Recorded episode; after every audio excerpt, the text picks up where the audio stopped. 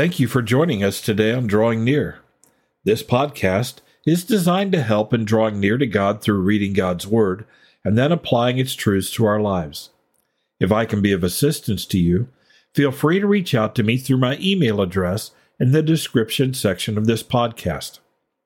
Depending on when you listen to this particular study, you may or may not know that we have taken a two week pause.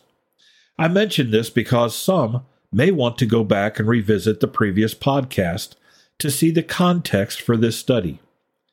Today on Drawing Near, we return to chapter 4 of Hebrews and resume our study that encourages believers to enter into God's rest. This is done by faith that results in submissive obedience.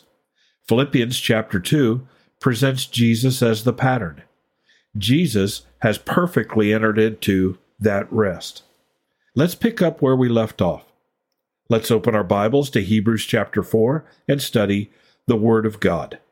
And as we prepare for today's study, let's pray together. Our Father in heaven, as we come before you today to study your Word, we enjoy a fellowship with you that is provided for us through Jesus Christ. And our knowledge of Jesus Christ and what He's done for us in redeeming us and saving us and sanctifying us, that knowledge comes from your word. And as we study this passage, I pray that you would give us insight and understanding into the truth of your word about your word. Guide us in our study today. It's in Jesus' name that we pray. Amen. As we begin our study today, let's begin by reading Hebrews chapter 4, verses 11 through 13. There we read, let us therefore be diligent to enter that rest, lest anyone fall into the same example of disobedience. For the word of God is living and powerful, sharper than any two edged sword, piercing even to the division of soul and spirit, and of joints and marrow, and is a discerner of the thoughts and intents of the heart. And there is no creature hidden from his sight, but all things are naked and open to the eyes of him to whom we must give account. If you notice in this passage of Scripture, there are truths about the Word of God in verses 12 and 13 that stand alone. But in this passage, in this chapter, in this book, they are given to us based on what was said before verse 12. And so in verse 11, we're told, Let us therefore be diligent to enter that rest. We are encouraged to enter the rest that has previously been discussed, that the Hebrew people who, having been delivered out of Egypt, were unable to enter into that rest because they did not have faith in God. They did not listen to God and obey, and therefore they had no living faith. As we are being encouraged to diligently enter into the rest, we are warned lest anyone should fall according to the same example of disobedience. So there is an encouragement to enter into the rest because there's a problem there's a danger if we do not. And then verse 12, as it talks about the Word of God, helps us to explain what the danger is.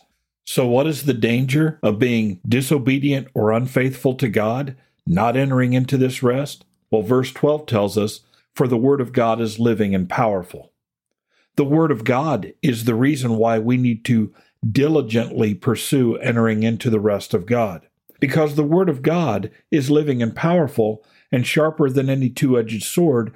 It pierces even to the division of soul and spirit and of joints and marrow, and is a discerner of the thoughts and intents of the heart. The Word of God, the Word that goes forth from God, is intended to accomplish in our lives what God wants it to accomplish. And when we do not respond in faith to the Word of God, His spoken Word, His written Word, Jesus Christ as his word incarnate, if we do not respond by faith and obedience, then we do not enter that rest, and the word of God exposes us. We are seen for what we truly are. It doesn't matter if we think we are right with God. It only matters what God knows. We are supposed to conform to the truths of God's Word. God's word is the standard. God's word has gone forth into all the world and has declared his mighty truths, his will. We must be diligent to enter into that place in a relationship with God where we trust Him and obey Him and therefore are at rest, are at peace. We have ceased our labor against the things of this world and against God. Notice what it says then about the Word of God it's living, it's alive. It's not just words on a page, it's not just philosophical thoughts or ideals. The Word of God is the Word of God. It comes from Him, and it is living and powerful. In what way is it powerful? Well, it's sharper than any two edged sword. Oftentimes in Scripture, the Word of God is likened to a two edged sword. We see that in the book of Revelation with the sword coming from the mouth of Jesus Christ and in other places, Ephesians chapter 6. The Word of God is sharper than any two edged sword. It pierces, it has power to cut, to divide, to remove. It is sharper than any two edged sword. We are told that it pierces even to the division of soul and spirit and of joints and marrow. The Word of God gets into the places in our lives, in our spiritual lives, our ephemeral lives, soul and spirit, and into our physical lives. It gets into us in places that are so minute so microscopic that we can't even fathom them. The Word of God doesn't just lump off large pieces, the Word of God gets in like a scalpel, like a meticulous instrument in our lives. It sees the smallest thing, it can do precise work in our lives. That tells us something about the will of God in connection with the Word of God. God isn't just happy with broad stroke Christianity or just casual Christianity. God wants us to be diligent to hear His word and to, in faith, obey His word. The word of God is living and powerful. It's sharper than a two edged sword, piercing even to the division of soul and spirit and of joints and marrow. Notice what else it says it is a discerner of the thoughts and intents of the heart. It discerns not just our actions, not just our words, but our thoughts and our intentions. That's important for us because God doesn't judge us based on what comes out. God judges us based on what's within. We can put on a smile and be bitter on the inside. We can say kind words and be poisonous on the inside. God knows this. His word discerns this in our lives. We're told further in verse 13, and there is no creature hidden from his sight. God is creator of all, and he is judge of all. Whether people want to be judged by God or acknowledge God as their judge, he's still the judge of all. And no one, no creature is hidden from God's word, from God's will, his judgment. There's no creature hidden from his sight, but rather all things are naked and open, they're exposed to the eyes of him to whom we must give an account. Why do we need to seek diligently to enter into God's rest? Well, because we're exposed. His word has gone forth, it's doing its work in the world, and we must give an account to God based on what he has commanded and proclaimed. No one is hidden, no one is exempt, and we are all laid bare before Him. We need to understand this and therefore be diligent.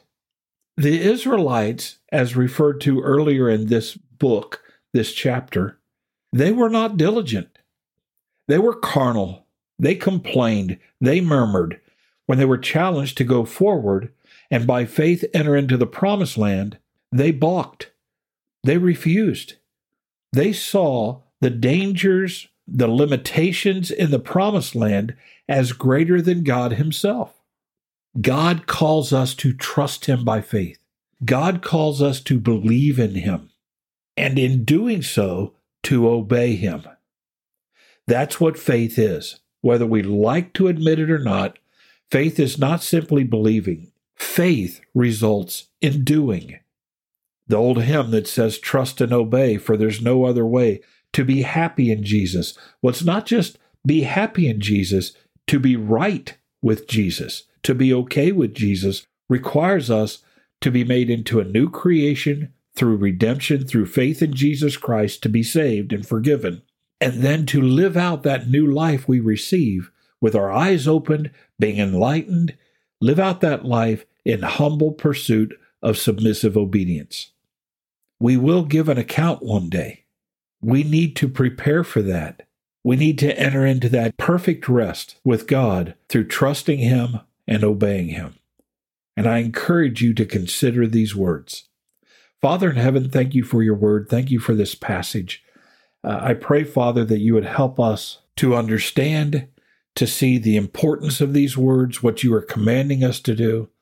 Help us, Father, to understand the urgency of hearing you, of understanding you, and then trusting in you. Guide us as we go forward this day to walk by faith with our heart and mind intent on serving you.